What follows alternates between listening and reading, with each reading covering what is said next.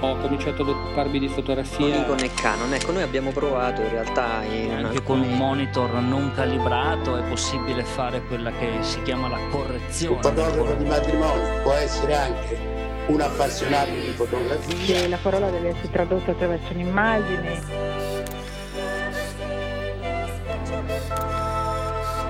The universe's biggest camera store. Ci avranno sicuramente del, delle focali molto lunghe, dei tele. Nel senso che ci sono alcuni momenti in cui cogli certi particolari e altri in cui non li cogli.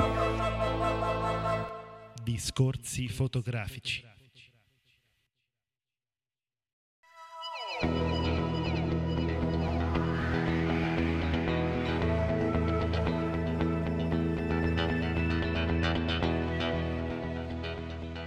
Ciao a tutti, benvenuti a questa nuova puntata del podcast di discorsi fotografici. Ciao Federico. Ciao Silvio. Diciamo subito che le interviste che sentirete in questa puntata sono quattro interviste a fotografi famosi e incrociati al Nettuno Foto Festival, Silvia Modio, Andrea Paganowski e poi ci sarà Pippo Pappalardo e Franco Fontana. Gli altri li sentiremo nella prossima puntata, quindi ci sono ancora un sacco di fotografi da ascoltare, di, anche di persone che sono intervenute con le loro fotografie.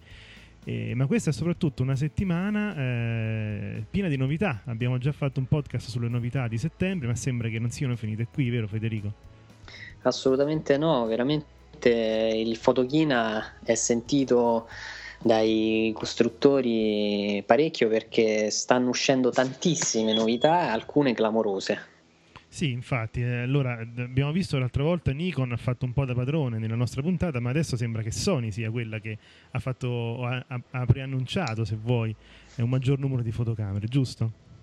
Eh, direi proprio di sì. Allora, innanzitutto partiamo dal segmento reflex è stata rinnovata la full frame, l'ammiraglia, si chiama sì. l'anno 99, noi avevamo parlato di un rumor, invece adesso è proprio ufficializzata l'uscita di questa macchina che verrà commercializzata dalla fine di ottobre a un prezzo abbastanza, abbastanza alto perché stiamo parlando di 2800 dollari.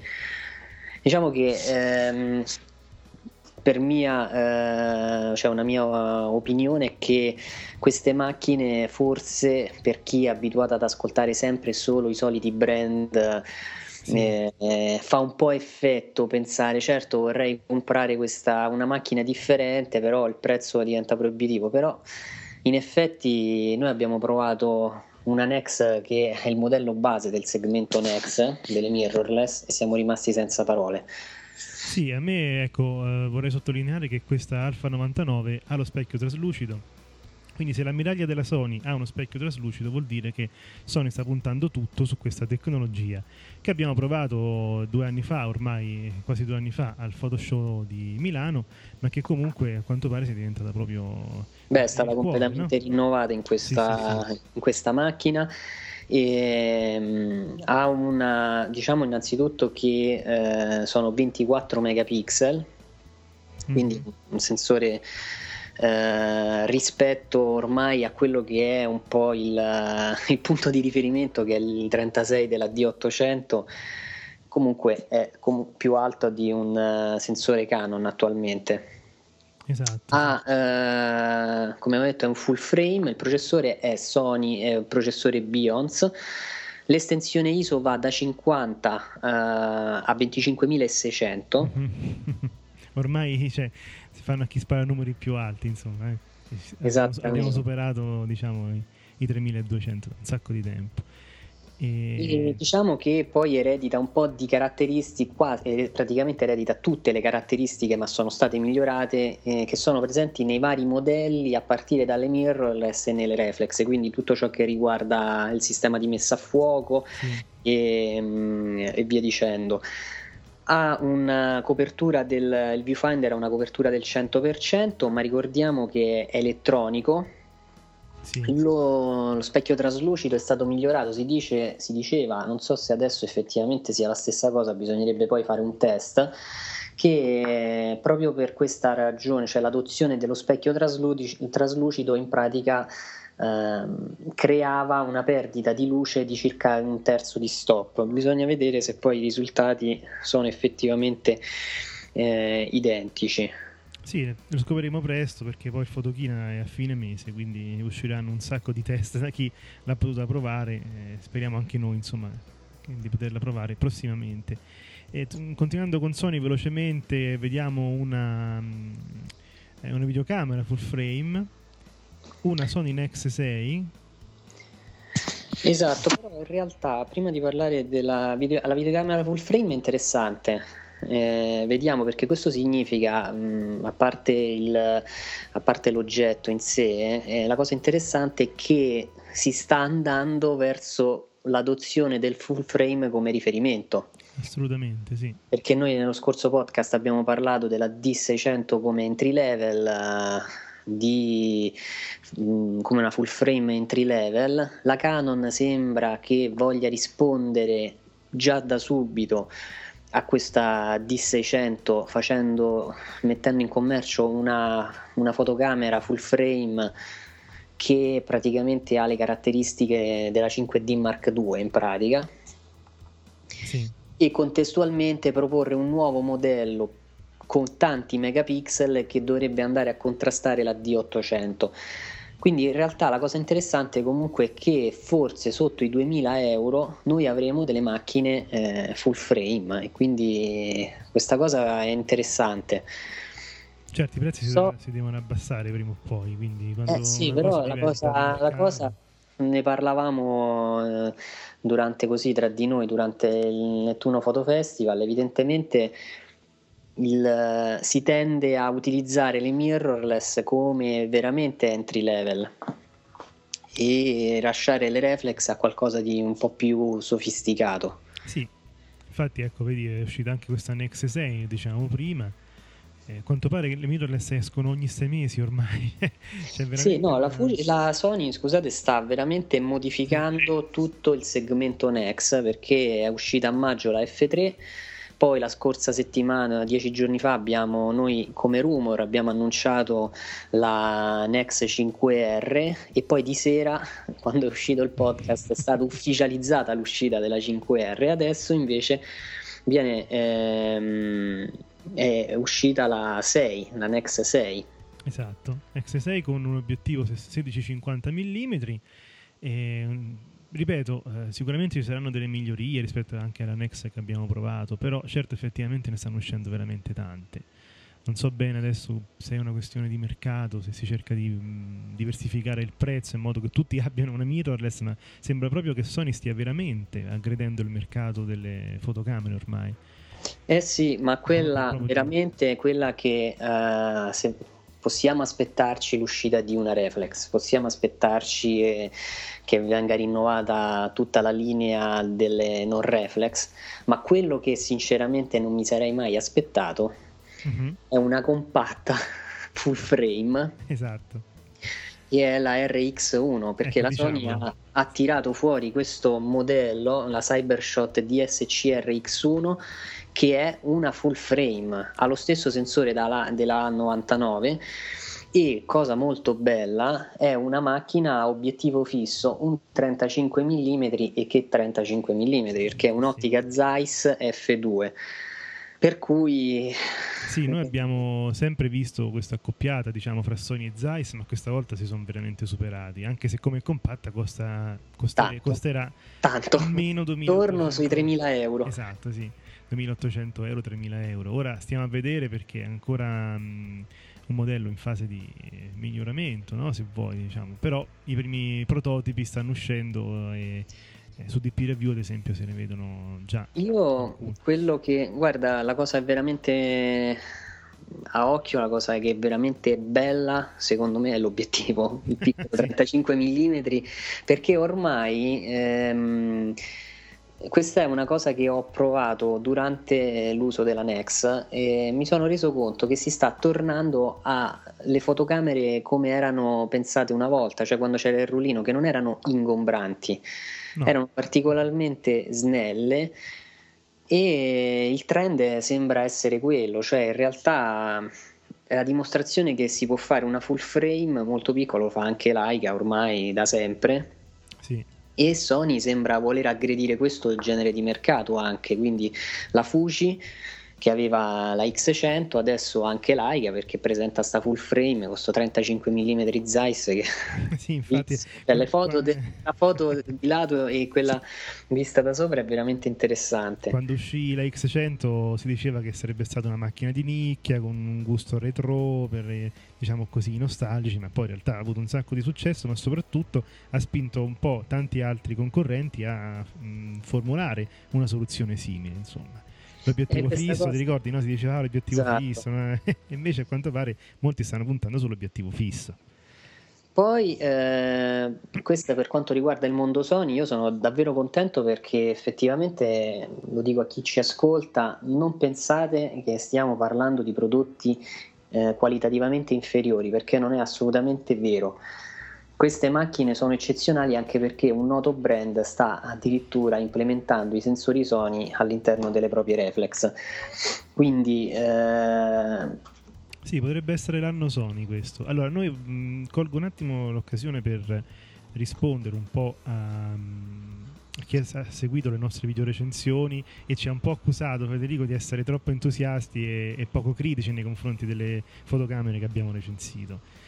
Allora io dico la mia in questo senso, eh, oggi come oggi è difficile, è difficile trovare dei difetti pronunciati e marcati su una fotocamera di marca, diciamo così. Eh, noi abbiamo provato Nikon, abbiamo provato Pentax, abbiamo provato Sony, Fuji e nessuna di queste ci ha dato eh, dei problemi sin da subito, no? neanche con un utilizzo di un mese, quindi è difficile parlare male se vuoi, cercare qualcosa eh, di difetto spiccato, no? Federico, tu come la vedi? Beh, sì, io innanzitutto uh, concordo, vorrei aggiungere um, due cose. Noi non facciamo un test uh, di tipo qualitativo, nel senso andiamo a misurare la nitidezza sì, degli non, non un test di, di, di laboratorio. Eh. Esatto, perché questo genere di test lo fanno già altri siti, sono molto validi, quindi è praticamente inutile andare a replicare questo genere di test. Tra l'altro lo fanno anche bene, per cui è, è, è, giusto, è giusto. Anche noi ci basiamo su di loro, insomma, Esatto, è giusto consultare eh, i loro sforzi e i loro risultati. Poi, come giustamente detto, noi eh, abbiamo il, il materiale ci viene mm, spesso lasciato per circa un mese in prova, quindi è un tempo abbastanza utile per utilizzare la macchina come se l'avessimo acquistata. Infatti e effettivamente fino ad oggi è vero, molte, eh, i prodotti differiscono tra di loro.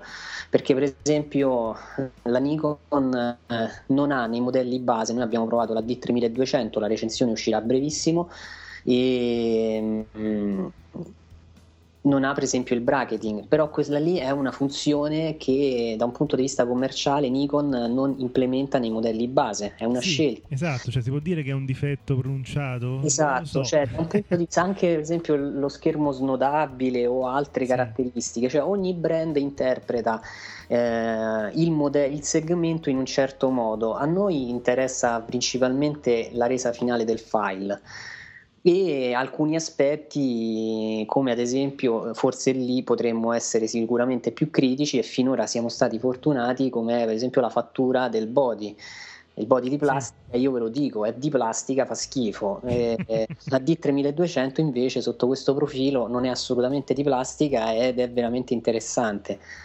Le altre marche, cioè la Nex per esempio, secondo me è una macchina perfetta, veramente perfetta, però eh, ha un limite, nel senso chi è abituato a fare tutto in manuale, quell'automatismo potrebbe sembrare un difetto. Io lo apprezzo moltissimo, nel senso che per me è stata una cosa veramente simpatica e divertente. Si semplifica la giornata a volte. Esatto, no? è una macchina immediata, se tu, sì, infatti, sì. ma viene presentata come una macchina immediata, cioè non è che ha il, eh, il desiderio di essere una macchina per professionisti, eccetera. È una macchina che viene presentata come immediata e lo è, cioè nel senso che voi ottenete immagini perfette eh, in, in, un attimo. Quindi bisogna dargli, cioè queste cose noi le sottolineiamo. Eh, noi ci aspettiamo, ecco, fateci sapere cosa ne pensate, soprattutto chi ha, chi possiede questi modelli che noi recensiamo, no? magari avete scoperto difetti che a noi sono sfuggiti, per carità, fatecelo sapere, saremo ben lieti insomma di pubblicarli, ok? Allora, tu hai parlato di Pentax, aggiungiamo, eh, sì, aggiungiamo il fatto che innanzitutto è uscita la Q10 anche Pentax rinnova la piccola Q Sì. Che risulta essere la mirrorless più piccola nel mercato in termini di dimensioni, 12 megapixel. e, mm, l'estensione ISO in questo caso è sempre fino a 6400 Sì. E, beh, io ripeto, mi sono trovato tanto bene con l'altra Pentax Q. Chissà, questa adesso in effetti che cosa ci darà, però Pentax non, non- non finisce qui. C'è un'altra grande novità, vero Federico? Sì, è stata rinnovata la serie K5 e è Esatto. qui adesso interviene un'altra eh, interpretazione del, eh, delle, delle macchine perché adesso le macchine cominciano a uscire, i modelli escono a coppia. Il modello tradizionale, come siamo sempre stati abituati, e il modello invece modificato. Qual è Silvio? Dillo un po'. Ad esempio la D800 e la D800E, cioè in Esatto. pratica eh, se- sembra che stia diventando una nuova moda togliere il filtro anti-aliasing. La D800E lo, lo ha fatto e adesso anche Pentax eh, entra in, questo- in questa nuova sfida, diciamo così, perché uno può scegliere se vuole la foto dettagliata, se invece la vuole morbida. Ad esempio ricordiamo Nikon che con la sua D3 fece due versioni, no? la, la S e la X dopo la 3 normale, una per chi desiderava maggiore eh, risoluzione, la X, l'altra la S per chi desiderava una resa migliore in scarse luci. A seconda delle fotografi che siete sarete portati a comprare eh, fotocamere sempre più specializzate, no Federico? Esatto, quello che eh, è stato migliorato e pare essere uno dei grandissimi punti di forza di questa macchina, che comunque era anche la Pentax, eh, è sempre stata la K5, è una macchina particolarmente performante.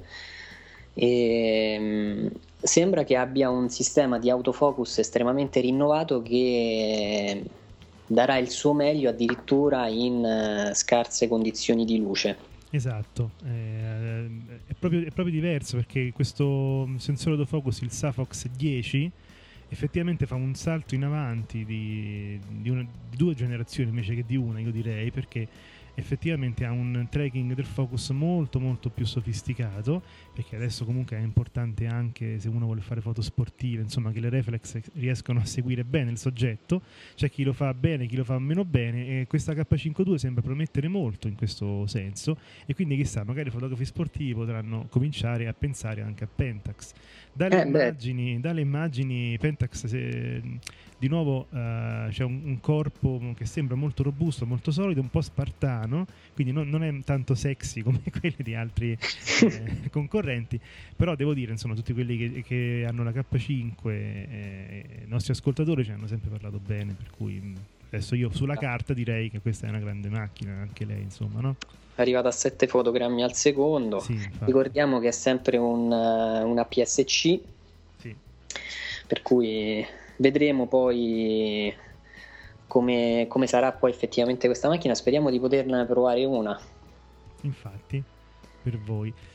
Poi contestualmente anche la Fuji si sta rinnovando, è stata ufficializzata anche questa, la XE1, che praticamente eh, è una mirrorless che si va a introdurre praticamente nel segmento Nex, in pratica è una Sì, è, diciamo il modello è un modello più economico rispetto alla Pro. Esatto, eh, anche già con la X100, la X1, se, mh, dopo la prima fotocamera hanno cominciato a farne altre che costassero un po' di meno, ma che mantenessero questo look retro. Io a guardarla sembra una fotocamera degli anni 80, non più 70, eh, questa volta abbiamo fatto un salto di... sembra una fotocamera degli anni 70, eh, scusate, 80, ha il corpo anche metà nero e metà in alluminio, oppure tutto nero, insomma, anche qui eh, diventa sempre più una scelta di design. eh, a un certo punto fare le fotografie. Sì, dovrebbe costare, dovrebbe costare intorno ai 1400 dollari con l'obiettivo, 1000 dollari soltanto il body. È una macchina depotenziata, nel senso che ha meno caratteristiche eh, rispetto alla Pro, però Fuji effettivamente con la X100 ha sbancato, per cui Sì, continua su questa linea. eh, io penso, noi annunciamo già che tu hai curato la recensione della- di una compatta in realtà, Sì. la F750, e ci dai qualche anticipazione? Sì, allora la cosa più importante di questa XR750 è proprio, sta proprio nel nome XR, nel tipo di sensore utilizzato. Tu ricorderai già dai primi passi nel mondo della, delle reflex digitali, Fuji ha cercato di introdurre dei sensori che fossero diversi da quelli utilizzati da tutto il resto dei concorrenti. In questo caso la XR ha i pixel messi in diagonale e quindi l'immagine viene composta da questi triangoli che escono fuori diciamo, dalla diagonale messa su un quadrato e puoi scegliere a seconda del tipo di foto se vuoi la massima risoluzione oppure se vuoi la massima sensibilità alle scarse luci e quindi cambia proprio il pattern elettronico vengono utilizzati in modo diverso questi pixel. Insomma è una cosa interessante. Sembra però che Fuji stia uh, progressivamente abbandonando questi esperimenti. Insomma vediamo un po' come, come andrà a finire Vabbè, noi ascolteremo, sì. la, vedremo, ascolteremo la tua videorecensione che per motivi pratici eh, legati al mese di agosto hai curato soltanto te, così come è successo con la Nex con me. Sì, ci vedrete da soli, eh, esatto. Federico. E, e, leggeremo poi le tue considerazioni online. Invece saltiamo completamente il capitolo uscite, chiudiamo il capitolo delle nuove uscite perché mm, volevo parlare con te, ne stavamo discutendo al, um, a Nettuno Photo Festival. Eh, io leggevo il, um, stavo leggendo il libro, il libro, su Michael Freeman che avevo acquistato qualche mese fa, sì. relativo al bianco e nero. E molto interessante, è un libro non molto legato alla tecnica quanto piuttosto alla filosofia del bianco e nero sì, Microfilm ci sta abituando negli ultimi tempi a questi libri un po' più filosofici che tecnici. Esatto, sta abbandonando un po' la tecnica per spostarsi sulla, sul concetto del fotografare in un certo modo. Certo, poi stanno uscendo sempre eh, libri un po' specifici, non so se è una trovata commerciale oppure se è una scelta sua. Eh, Bisognerebbe rifargli un'intervista e chiederglielo. E, no, però quello che ti volevo, sì. quello che volevo dire è che eh, c'è all'interno del libro proprio due pagine di un software di cui lui parla, Silver FX Pro, e lui proprio scrive all'inizio: Io per la prima volta dedicherò due pagine del mio libro a questo software. E effettivamente eh, io conoscevo questo, questo software, è uscita la versione nuova e ho provato la trial e sono rimasto esterefatto. Sì, eh, anche quella precedente era fenomenale, perché, fenomenale. Perché effettivamente uno capisce come si è evoluto poi in realtà i controlli, cioè andare a fare le modifiche in un punto e via dicendo. Silver FX Pro in pratica trasforma, è in grado di trasformare una foto normale non di fare una semplice desaturazione sì, o un channel mixer, queste cose. Esatto, qua. ma crea veramente una foto in bianco e nero con la possibilità dell'aggiunta di grane di pellicole, di emulando delle pellicole, sono tantissime, a varie ISO, quindi voi potete utilizzare eh, le vecchie Ilford, le, sì. le AGFA, per cui è una bella scelta e scoprire come lavoravano le, le, vecchie pellicole. Michael Freeman nel libro dice che quando ci fu il passaggio al digitale, eh, anzi non al digitale, scusa, al colore, c'erano molti fotografi che erano addirittura in grado, guardando una foto, che tipo di pellicola era stata utilizzata per scattare quella foto. Sì, sì, sì, è una cosa che si sta perdendo ormai, eh eh, solo, solo, i più anziani possono avere questa, quest'occhio, diciamo così. Noi non riusciremo invece mai a capire quale sensore è stato utilizzato per immagazzinare la, l'immagine di una foto. Infatti, chissà, magari ci riusciremo, chi lo sa.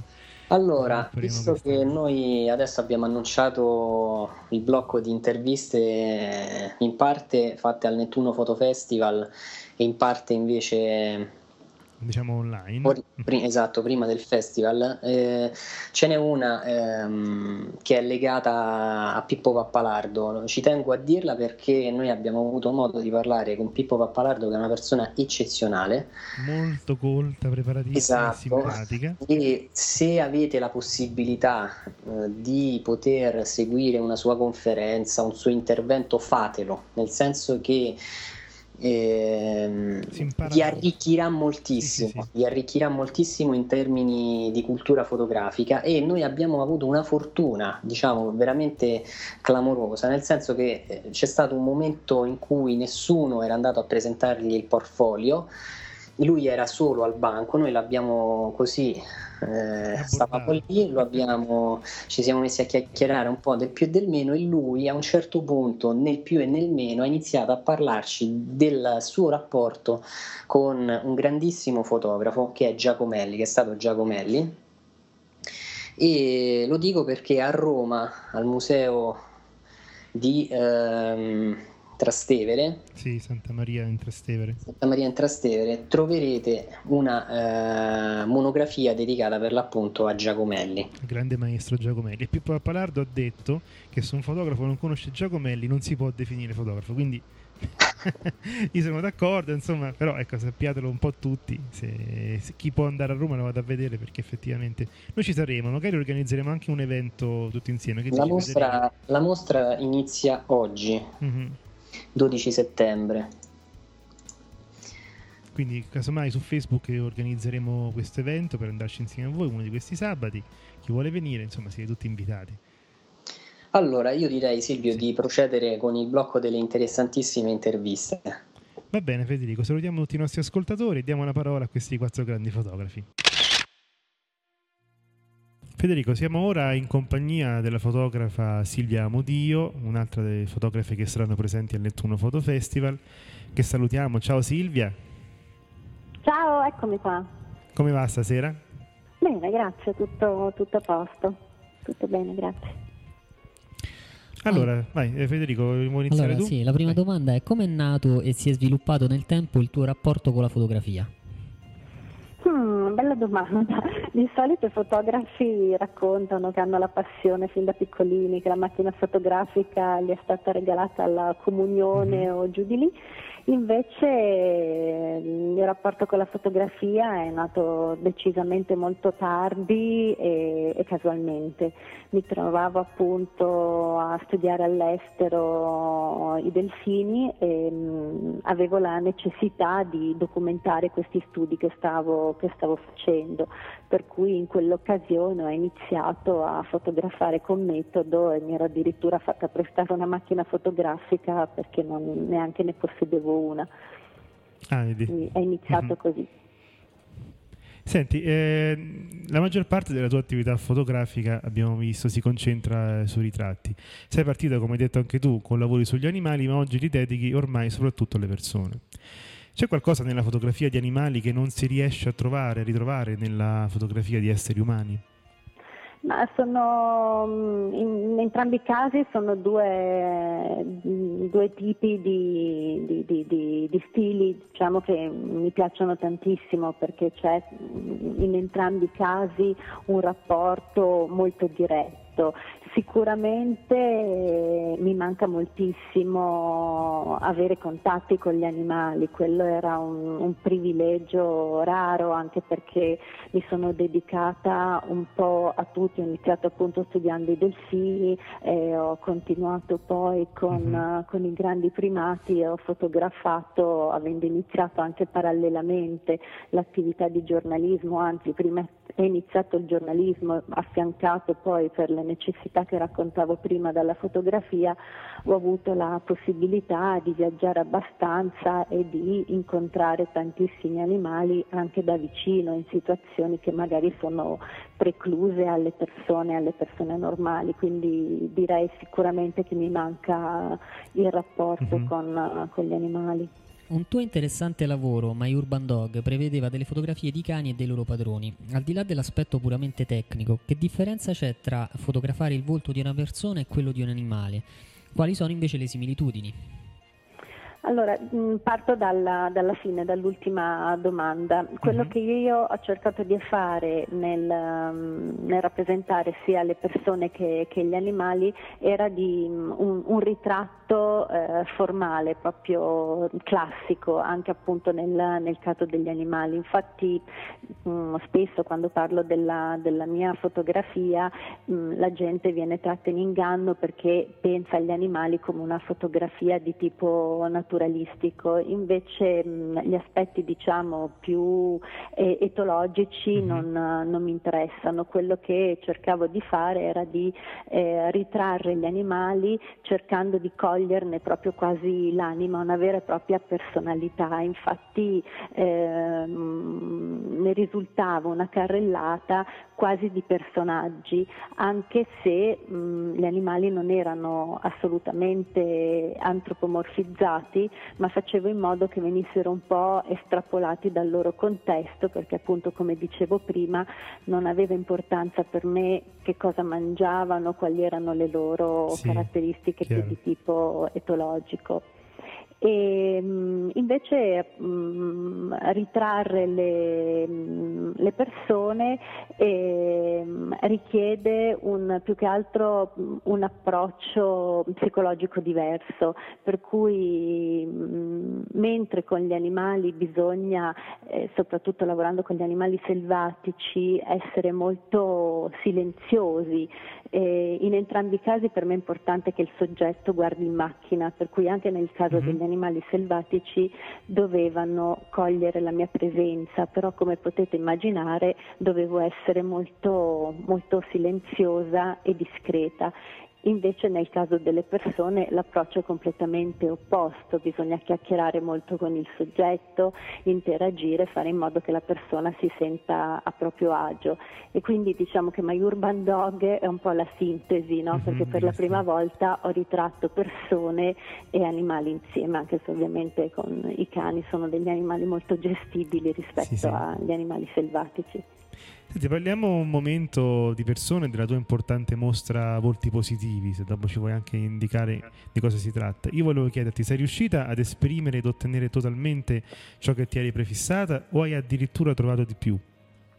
Direi che ho trovato di più. È un progetto che è partito col piede giusto uh-huh. perché è stato un progetto finanziato, ecco, non bisogna dimenticare anche questo aspetto. È stato un, uh, un progetto eh, sostenuto dalla Regione Toscana e dall'azienda sanitaria di Firenze, Volti Positivi. Era un progetto che mh, mm, voleva attirare l'attenzione sul, uh, sul problema dell'AIDS. Sì. Io ho lavorato in Sudafrica, ho preso come campione quella zona per perché è mh, mm, la zona più, più colpita, Colpina, muoiono sì. circa mille persone al giorno a causa del virus dell'HIV per cui forse anche per l'approccio abbastanza originale che ho cercato di, di, avere con questo progetto, ovvero di rappresentare la dignità delle persone nonostante questa, questa malattia, è un progetto che è andato molto, molto bene, è stato molto, molto pubblicato, è stato esposto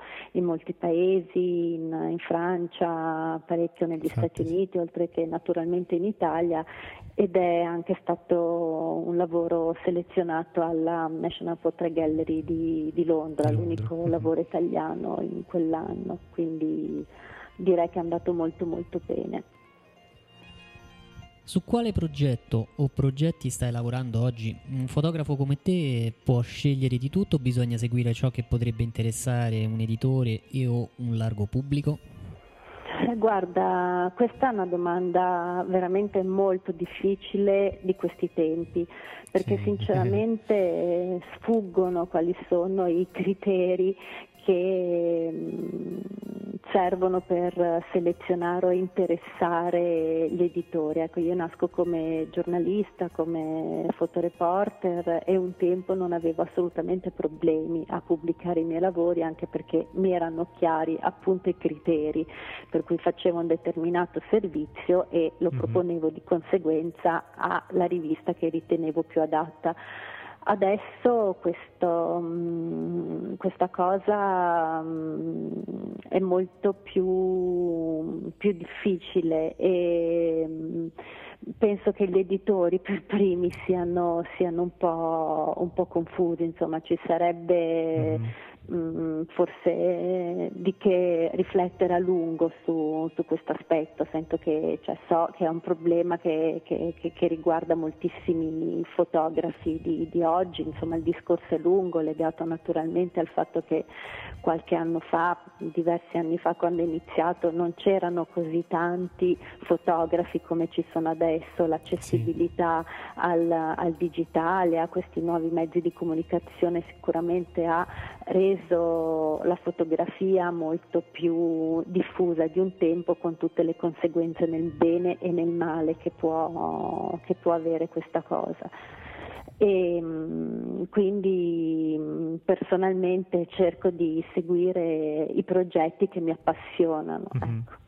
Sì, abbiamo snocciolato varie volte questo problema anche con altri fotografi e giornalisti eh, immagino, eh, purtroppo è un, un, una litania che sento mm-hmm. molto spesso e, ed è difficile anche trovare un, una soluzione. Ecco, ti faccio un, un, esempio per tutti, ho fatto un, un lavoro piuttosto particolare ma in quel periodo anche molto molto attuale sulla pedofilia clericale. Mm, credo di essere stata l'unica mm-hmm. fotografa al mondo a aver avuto la possibilità di ritrarre una serie di, di vittime. Ho partecipato a dei convegni inter- internazionali, ovviamente mi sono presentata, ho spiegato bene che cosa certo, dovevo fare, perché, certo. eccetera, eccetera e per la prima volta mm, vittime di tutto il mondo hanno deciso di metterci la faccia e di mhm. raccontare le loro storie. Puoi immaginare che era insomma, una situazione molto molto particolare. L'ho proposta a tutta una serie di magazine e di riviste che in quel periodo parlavano di questo, di questo argomento. Non ho mai ricevuto risposta e il, casualmente poi tramite una conoscente ho provato a proporlo, ma senza crederci troppo, a Mary Claire, un, fe- un uh, magazine sì. femminile, che sì, invece sì. le ha dedicato otto pagine. Quindi Bello. era veramente eh, l'ultima rivista alla quale io avrei mai immaginato di mandare un, uh, un argomento così, così, forte, anche se trattato con mio stile, comunque molto delicato Chiaro, e riguardoso di questa situazione. Ma ehm, volevo chiederti, oggi stai lavorando, in questo periodo stai lavorando a un progetto in particolare oppure stai pensando di dedicarti a qualcosa in futuro? Guarda, per fortuna ultimamente ho iniziato una collaborazione con la Fondazione Il Cuore si scioglie, che è sostenuta mm. da Unicop Firenze. Loro hanno tutta una serie di progetti sociali in giro per il mondo. L'anno scorso mi sono occupata, um, sono stata incaricata da loro di occuparmi della condizione dei bambini lavoratori in Perù. Sono andata per fare delle mm. foto e sono riuscita a fare anche un un breve documentario, un pezzettino anche passato al, al telegiornale e, mm, e, quest'anno andrò sempre per conto loro in, in, Calabria dove mi occuperò delle terre liberate alla, alla, mafia e in Kenya dove loro hanno dei progetti a Nairobi dove mh, mm, c'è una comunità come si sa che lavora ne, e vive nei pressi di questa grandissima discarica e poi ho una serie di progetti sempre legati ai cani e ai padroni. Sì, infatti mm, progetti di tutto rispetto che credo insegnino molto anche al fotografo, perché spesso, sai, ci capita di sentire eh, che chi, chi, impara qualcosa è lo specialista, il giornalista e chi fa le foto fa solo le foto, invece non è così. No, non è così, eh. bisogna quello che a me piace fare, cerco di fare, di documentarmi anche molto prima di, mm-hmm. di partire, proprio perché sono situazioni o condizioni importanti a cui tengo, voglio anche essere in grado di, di poterle difendere e quindi penso che sia importante documentarsi, avere soprattutto in certi Chiaro. paesi poi sì, un, sì. un, approccio molto molto lieve nel senso di mh, cercare di essere trasparenti, mescolarsi a loro ma senza, sempre con grande grande rispetto e, e in punta mm-hmm. di piedi. Mm, non è sempre, sempre così, allora, però penso che sia appunto un, un approccio fondamentale anche per i miei lavori, soprattutto per il ritratto, perché la persona Eh, deve fidarsi di, di me. Capita che magari sto, come, come è successo la prima volta in Africa, sono stata una settimana in questo campo profughi senza tirare fuori la macchina e solo Mhm. successivamente Giusto, poi sì, ho sì. iniziato a fotografare e, e ho fatto poi un solo scatto a testa, però era sufficiente, bastava perché tutto il rapporto l'avevo costruito Mhm. prima. Senti, parliamo adesso del Nettuno Photo Festival. Puoi anticiparci di cosa tratterà la tua mostra Tutti i colori del bianco che terrai in occasione del Nettuno Photo Festival? Sì, guarda, questo è un lavoro a cui tengo moltissimo. Mhm. Prima perché invece questo è partito proprio col piede sbagliato, è stato un lavoro molto molto difficile eh, perché mh, tutti i colori del bianco intanto mh, vuole così portare all'attenzione la condizione delle persone albine. Eh, l'albinismo è considerato una malattia genetica rara, ben visibile per ovvie ragioni, per via di Mhm. questo caratteristico colore della, della pelle e dei capelli molto molto chiari, però essendo una malattia rara è anche molto, molto poco studiata, per cui si sa in realtà molto, si conosce in realtà molto poco. E, mh, in Italia inizialmente ho avuto un po' di problemi, forse perché le persone mh, sono abbastanza diffidenti, non avevano voglia di Mm, mh, certo. esporsi e in queste situazioni appunto c'è sempre la, la difficoltà di vincere la, la diffidenza delle, delle persone. E la presidentessa di, di Alpinit che inizialmente anche lei aveva rifiutato di farsi ritrarre invece è Mhm. diventata poi dopo che le ho spiegato il, um, il progetto che cosa, vole- che cosa volevo fare come lo volevo realizzare sta- è diventata la prima sostenitrice di, di questo lavoro Mhm. e infatti grazie, grazie a lei poi abbiamo deciso di realizzarlo in, in Spagna e in, in Francia, quindi mi sono organizzato, ho portato il, il mio set e l'ho allestito appunto durante i loro convegni nazionali, in quell'occasione ho fotografato le persone che spontaneamente deci- decidevano di prendere parte a questo progetto per cui ci tengo tanto perché prima di tutto è un progetto profondamente onesto, perché appunto avendo frequentato i loro convegni io non ho fatto nessun tipo di, di selezione a priori, cioè le facce che voi vedrete sono effettivamente quelle delle persone che ho incontrato casualmente Mhm. durante questi, questi ritrovi. E poi perché è un lavoro che è esattamente la sintesi di quello che mi piace fare perché mi offre la possibilità di approcciarlo in maniera molto interdisciplinare perché racchiude appunto gli aspetti genetici, gli aspetti culturali, sociali e anche antropologici perché come si può ben eh, immaginare nascere albino in Svezia è ben diverso che nascere albino in In Africa, Africa, dove eh, voi sì, sapete che queste persone sono in quasi tutto il continente perseguitate e mh, in alcune zone addirittura vengono anche uccise. Nel nord del Camerun, per esempio, vengono uccisi dalla nascita.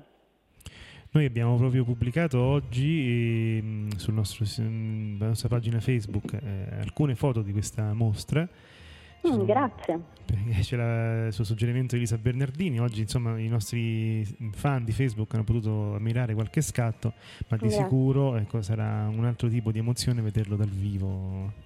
Per cui Infatti noi invitiamo chi ci ascolta, chi ci segue a venire al Nettuno Photo Festival per vedere anche la bellissima mostra di Silvia, tutti i colori del bianco.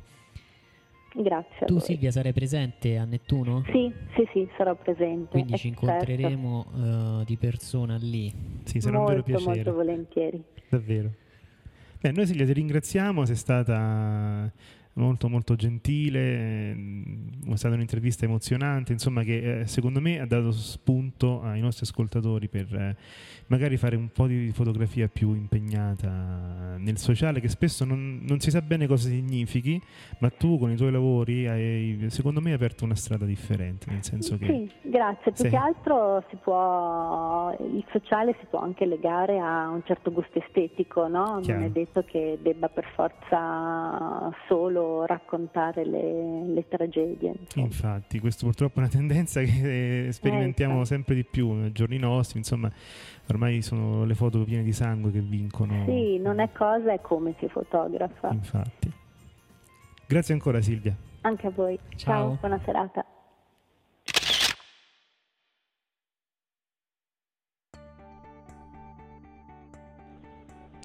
Siamo in questo momento al telefono con eh, Andrea Pacanoschi, fotografo artista romano. Ciao Andrea. Ciao, ciao a tutti, grazie ancora per la vostra chiamata e ringrazio naturalmente e saluto tutti gli ascoltatori. Allora, io ho già detto a Andrea che sono emozionato di questa intervista perché ho avuto modo di vedere un suo lavoro, di cui parleremo anche, che è all'infuori di me, diciamo casualmente perché eravamo andati a vedere la mostra di Eugen Baklav e abbiamo trovato anche Andrea Paganowski. Eh. Vogliamo iniziare con la prima domanda, Federico, che dici? Perfetto, allora iniziamo con una domanda di rito. Chi è Andrea Paganowski? Qual è stato il suo percorso fin qui? Allora, ehm, vabbè, io ho iniziato giovanissimo, più di 30 anni fa, a fare il fotografo.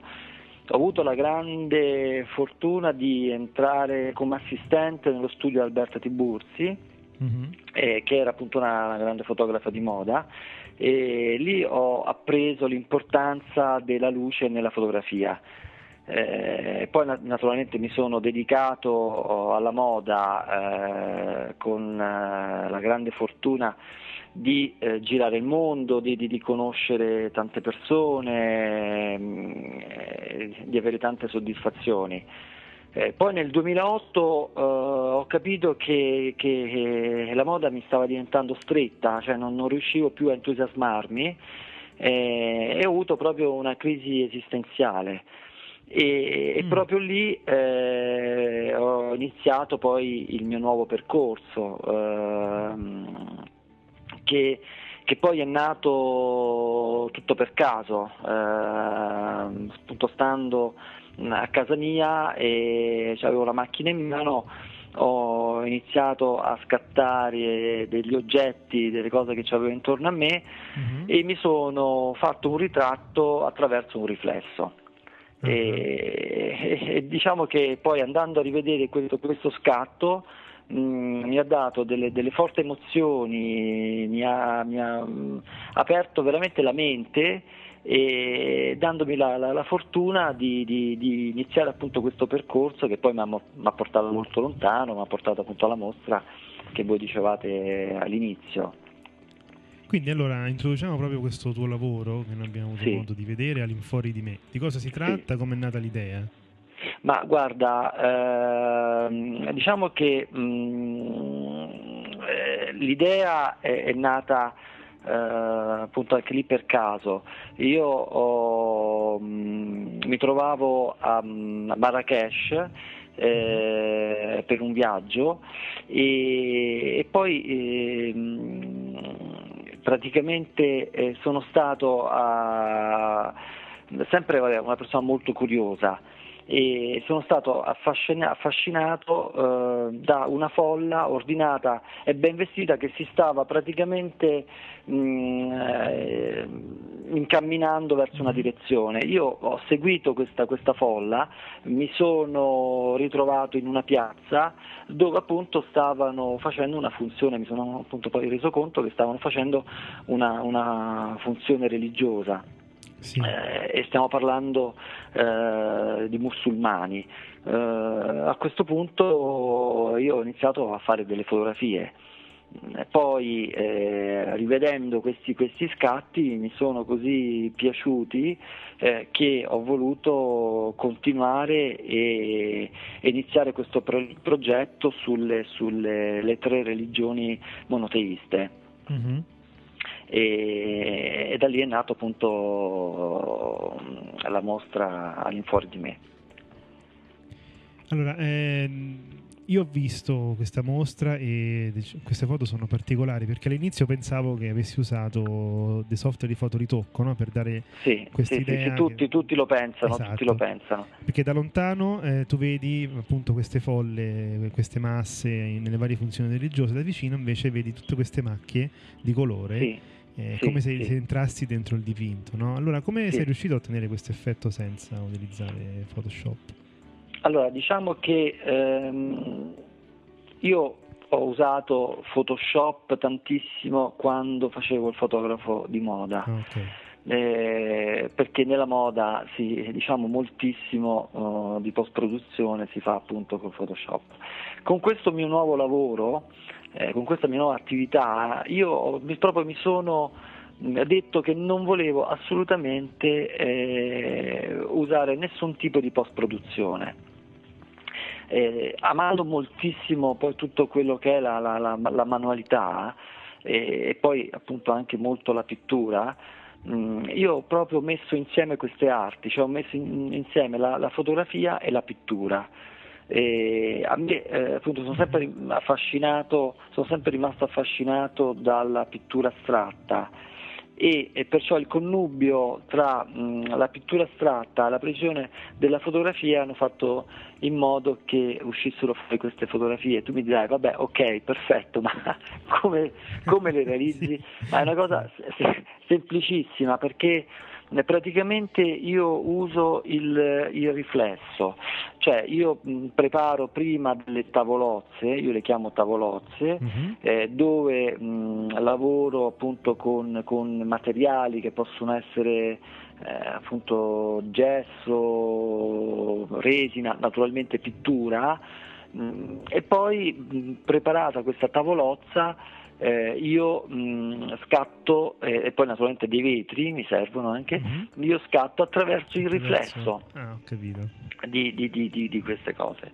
E la- la- la- diciamo che mh, il, poi i- i- i- proprio il curatore della mostra, Diego Mormorio, eh, ha scritto una citazione che, che me la sento molto mia, dove appunto dice autore di immagini che non sono né fotografia né pittura, ma me- Mhm, metapitture eh, fotografiche e fotografie metapittoriche. Eh, io trovo questa, questo suo eh, una cosa che mi azzecca al 100% sul lavoro che sto facendo.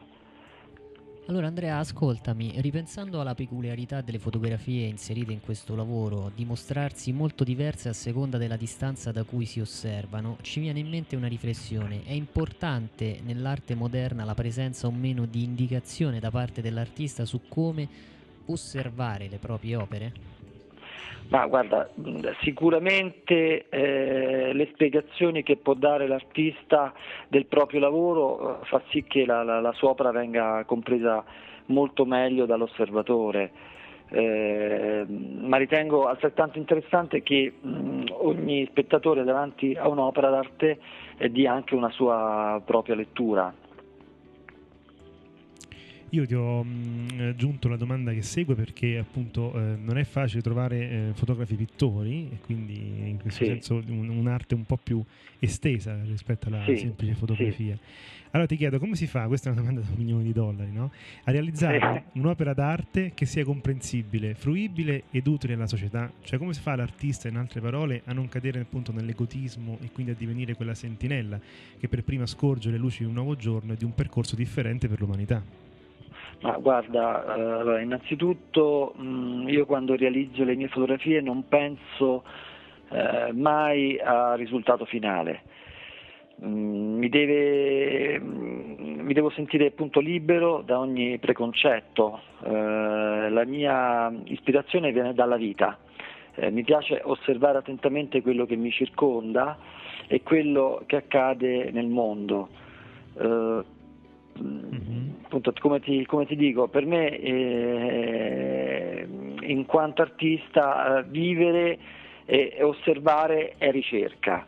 E poi per quanto riguarda ehm, la seconda domanda, io ritengo che la sensibilità eh, e la semplicità mi incuriosiscono di più e, e alla fine mi arricchiscono maggiormente. Mm, ribadisco che eh, se pensi troppo è già passato l'attimo, la fortuna è eh, già stare al momento giusto, nel posto giusto, eh, la vita poi fa il resto. Stai preparando qualche nuovo progetto? Sarà influenzato dal tuo percorso artistico sinora effettuato o riesci anche a pensare a qualcosa di totalmente innovativo nel tuo modo di esprimerti? Ah, guarda, ho iniziato, sì, ho in mente un lavoro sui sogni. Eh, mm, vediamo, vediamo dove mi porterà. Mm, in questo momento non, non, posso dire se sarà poi un lavoro innovativo o meno. Mm-hmm però insomma riesci anche a cambiare rotta rispetto sì, a... Sì, sì, sì, sì, in questo non mi piace essere molto mm, eclettico, nel senso che il discorso di, di, della mostra all'infuori di me è stata una cosa che mi ha preso in quel momento, ma mm, è finita lì, ecco. Okay. Eh, sicuramente mi ha dato moltissimo ma mh, poi il mio percorso è comunque eh, sempre di, di, di, di, come ti dicevo, eh, per me la vita, quello che mi offre la vita, no? eh, la ricerca viene data da quella, dato che in questo momento eh, storico che stiamo vivendo, secondo me i sogni hanno un'importanza eh, fondamentale eh, perché forse ci fanno vivere meglio, questa proprio, sì. allora è proprio appunto sui sogni che voglio puntare questo, questo mio, nuovo, mio nuovo lavoro. Andrea, siccome eh, questa è una puntata speciale dedicata al Nettuno Photo Festival, io ti chiedo quale sì. sarà il tuo contributo per questo festival, quanto si potrà prendere secondo te dalle molte iniziative che si daranno in quei giorni? Ok, io guarda, innanzitutto voglio ringraziare eh, Lisa Bernardini eh, che mi ha dato la, l'opportunità eh, di parlare del libro della mostra all'infuori di me, eh, con la grande poi fortuna di avere accanto il professore Mario Morcellini e Angelo Mellone, sì. che sono state le persone che hanno contribuito alla stesura del libro.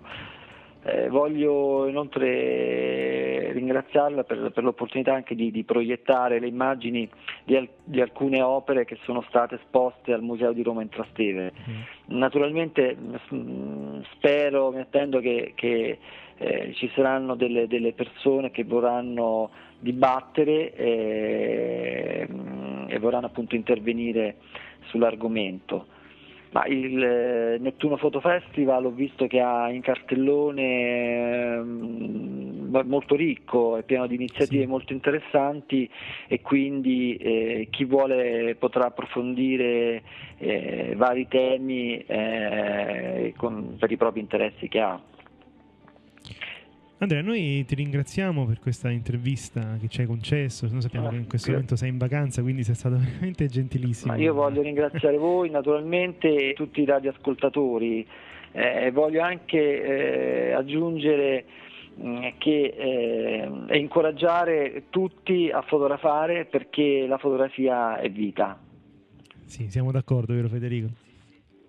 Allora, noi Andrea diamo appuntamento al Nettuno a questo punto. Benissimo, Va benissimo, bene. sarà un piacere mio incontrarvi.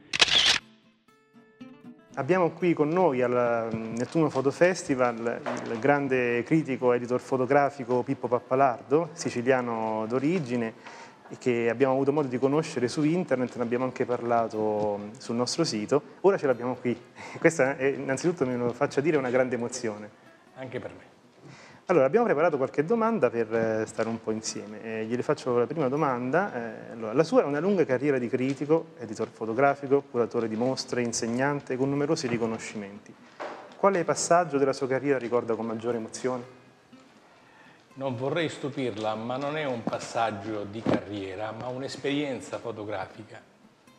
Raccogliendo e guardando le fotografie di famiglia, ho trovato una mia vecchia immagine dove è riprodotta mia madre che tiene dentro una coperta un bimbo. Presumo subito guardando questa fotografia che quel bimbo dovrei essere io, ma guardando il retro di questa fotografia leggo Pippo 15 giorni prima di morire. Stupito rivolgo a mia madre il perché di questa didascalia e se è vera. E lei mi dice sì, questa fotografia mi raccoglie e ti raccoglie in un momento in cui tu dovevi essere quasi morto perché non volevi più il latte materno. Allora io mi accorgo che in quel momento la fotografia è vera e nello stesso tempo è falsa. Questa Mhm. esperienza è stata talmente forte che mi ha condizionato poi nel modo di affrontare nel tempo tutte le altre immagini. C'era in quella fotografia un mistero che non possiamo raccogliere se non in una fotografia. Un ritratto già sarebbe stato diverso, un ritratto di pittura. Sappiamo che lei è anche fotografo, quindi mh, quanto è critico nei confronti dei suoi scatti? Quanto aiuta oppure ostacola essere un così grande esperto di immagini altrui? Beh, certamente più che aiutare mi blocca, perché ogni volta che guardo una fotografia, mia fotografia, dico, beh, qualcuno l'ha fatta prima di me e l'ha fatta anche decisamente meglio. Allora penso che più che guardare la fotografia, devo guardare il mio atteggiamento fotografico. Se io una volta ancora mi sono rivolto, ad esempio, a questa spiaggia di Nettuno che intravedo dopo quella finestra, è perché mi sono innamorato della spiaggia di Nettuno più che della fotografia. Allora la fotografia è lo strumento per poter arrivare all'oggetto del mio innamoramento. Ho capito.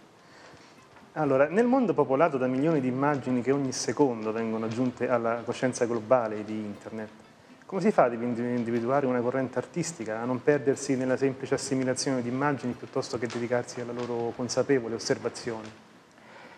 Le correnti artistiche, come lei le ha chiamate, nascono a posteriori, nascono quando ormai dobbiamo classificare e ordinare le immagini e con un criterio molte volte arbitrario cerchiamo di raggrupparle, fotografie romantiche, fotografie idealistiche, fotografie realistiche e così via.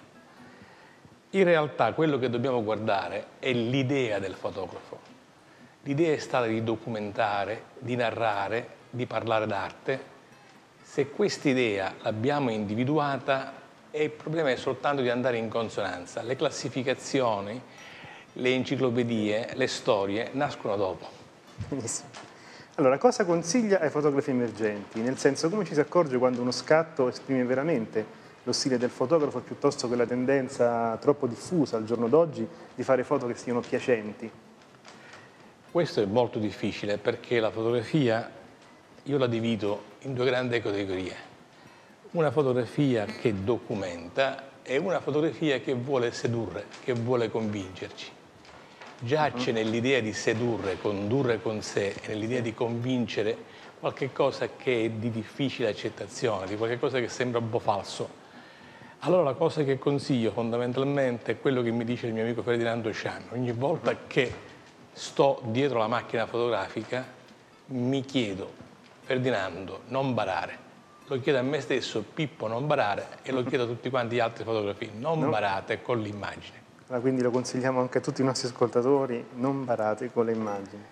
Quindi quanto è importante esercitarsi nel guardare un portfolio, magari di fotografi affermati, e cercare di capire il messaggio di un'immagine?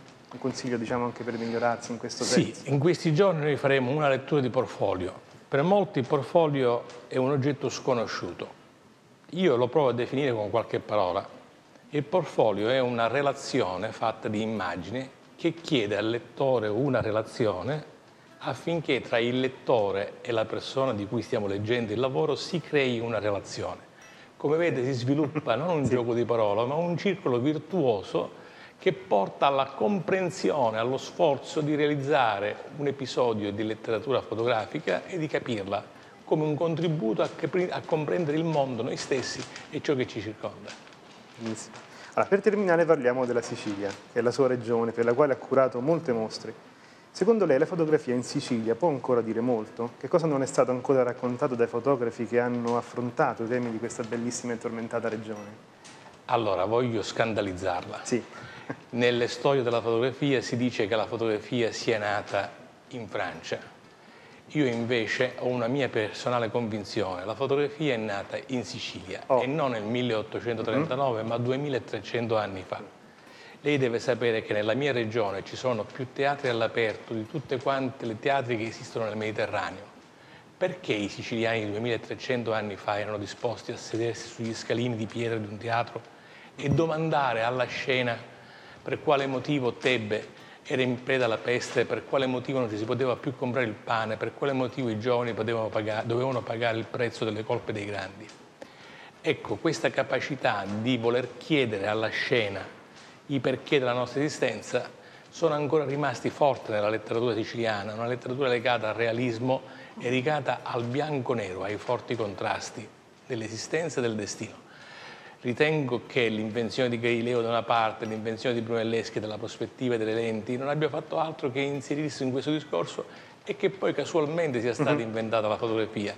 Se si recupera fortemente questo desiderio di chiedere alla scena del mondo perché diventi così, allora noi possiamo dar, chiedere alla Sicilia ancora un ulteriore contributo. Diceva sempre l'amico Sciana, tanto per ritornare sull'argomento, io non sono nato fotografo siciliano, io sono nato e la Sicilia era lì, davanti agli occhi. Esatto.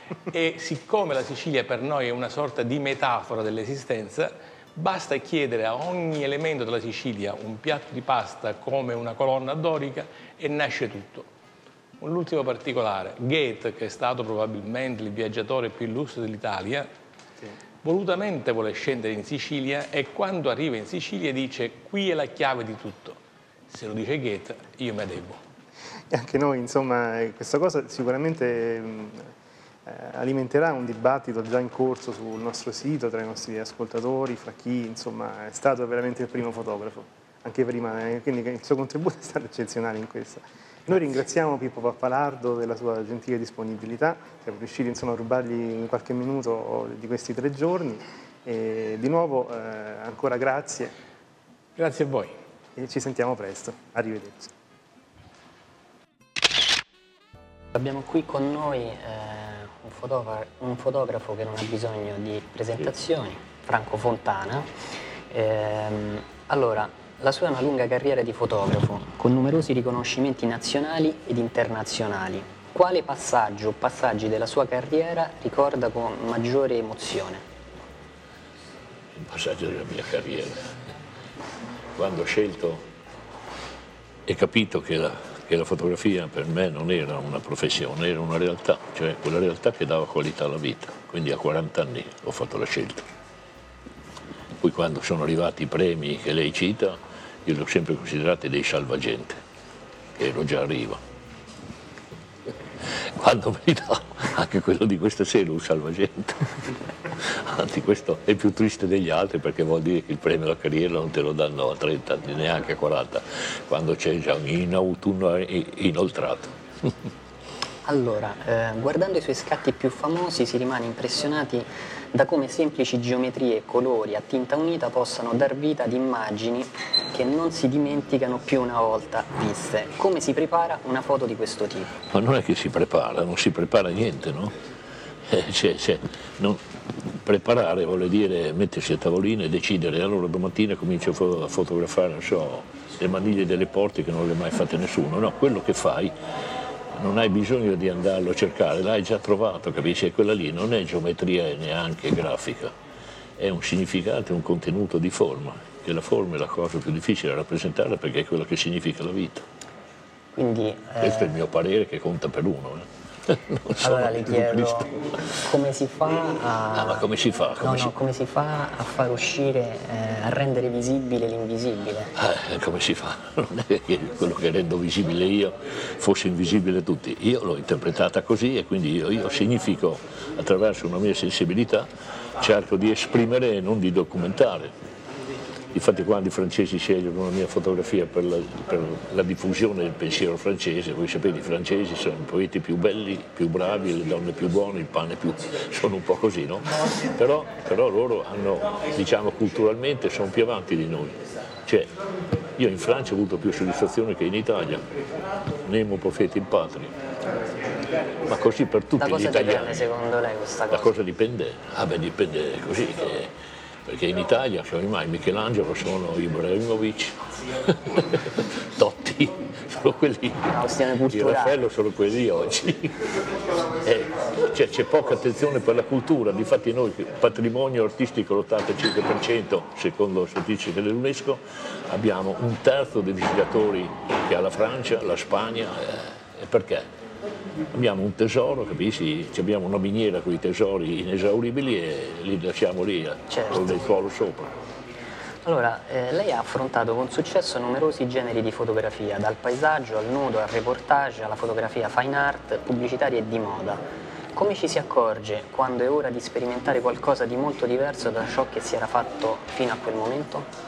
Ma quello che c'era, io dico sempre che ricordare è bello, ma rimuovere la memoria è ancora più importante, perché la memoria è passato, il passato è finito, non esiste più il futuro non esiste neanche lui perché deve tutto avvenire, allora vivendi il presente, devi prendere coscienza di una certa situazione e io cerco di cioè, rimuovere, cambiare per rimanere come quello che sei, no? come un albero, il giorno che non cambia muore.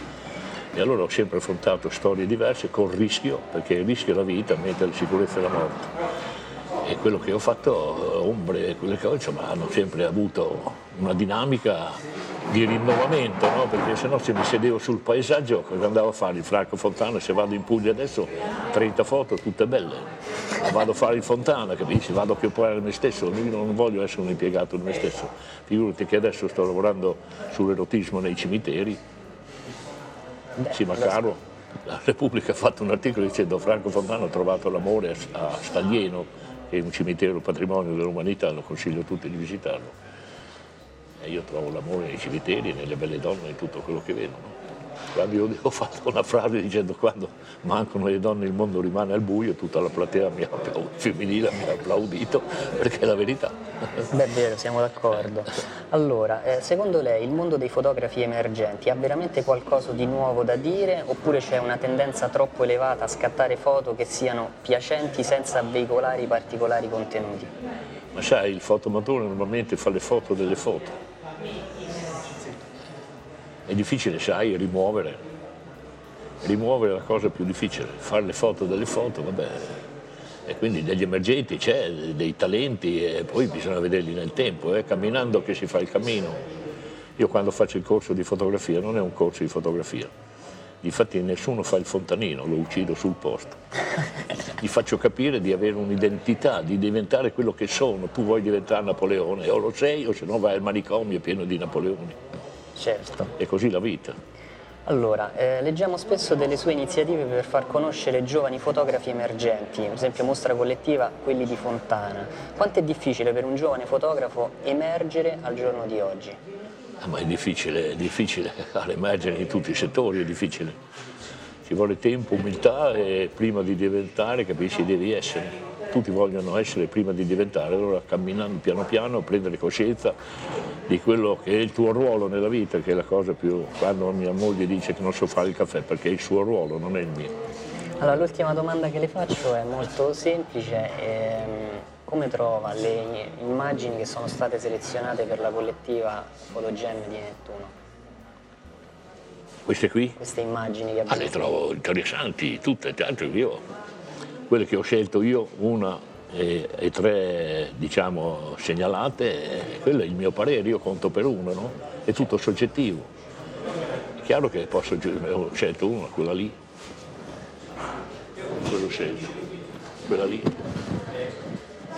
quella là di quella parete dove entra la luce e per me il primo premio è quella lì, la donna che guarda i quadri perché poi c'è un'attinenza di tempo, no? C'è questa qui che è nel quadro finita e c'è un tempo reale che lei che ci si rispecchia come se guardasse il suo futuro, che è allora, il futuro di tutti. Noi ringraziamo il maestro Franco per le bellissime parole. Ringrazio Grazie. voi, ringrazio voi. Grazie.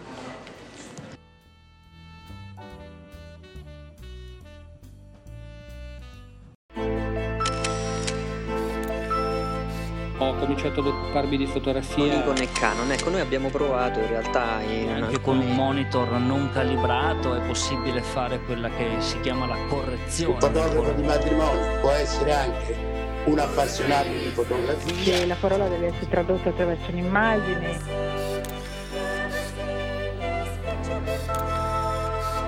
The universe's biggest camera store. Ci avranno sicuramente del, delle focali molto lunghe, dei tele. Nel senso che ci sono alcuni momenti in cui cogli certi particolari e altri in cui non li cogli. Discorsi fotografici.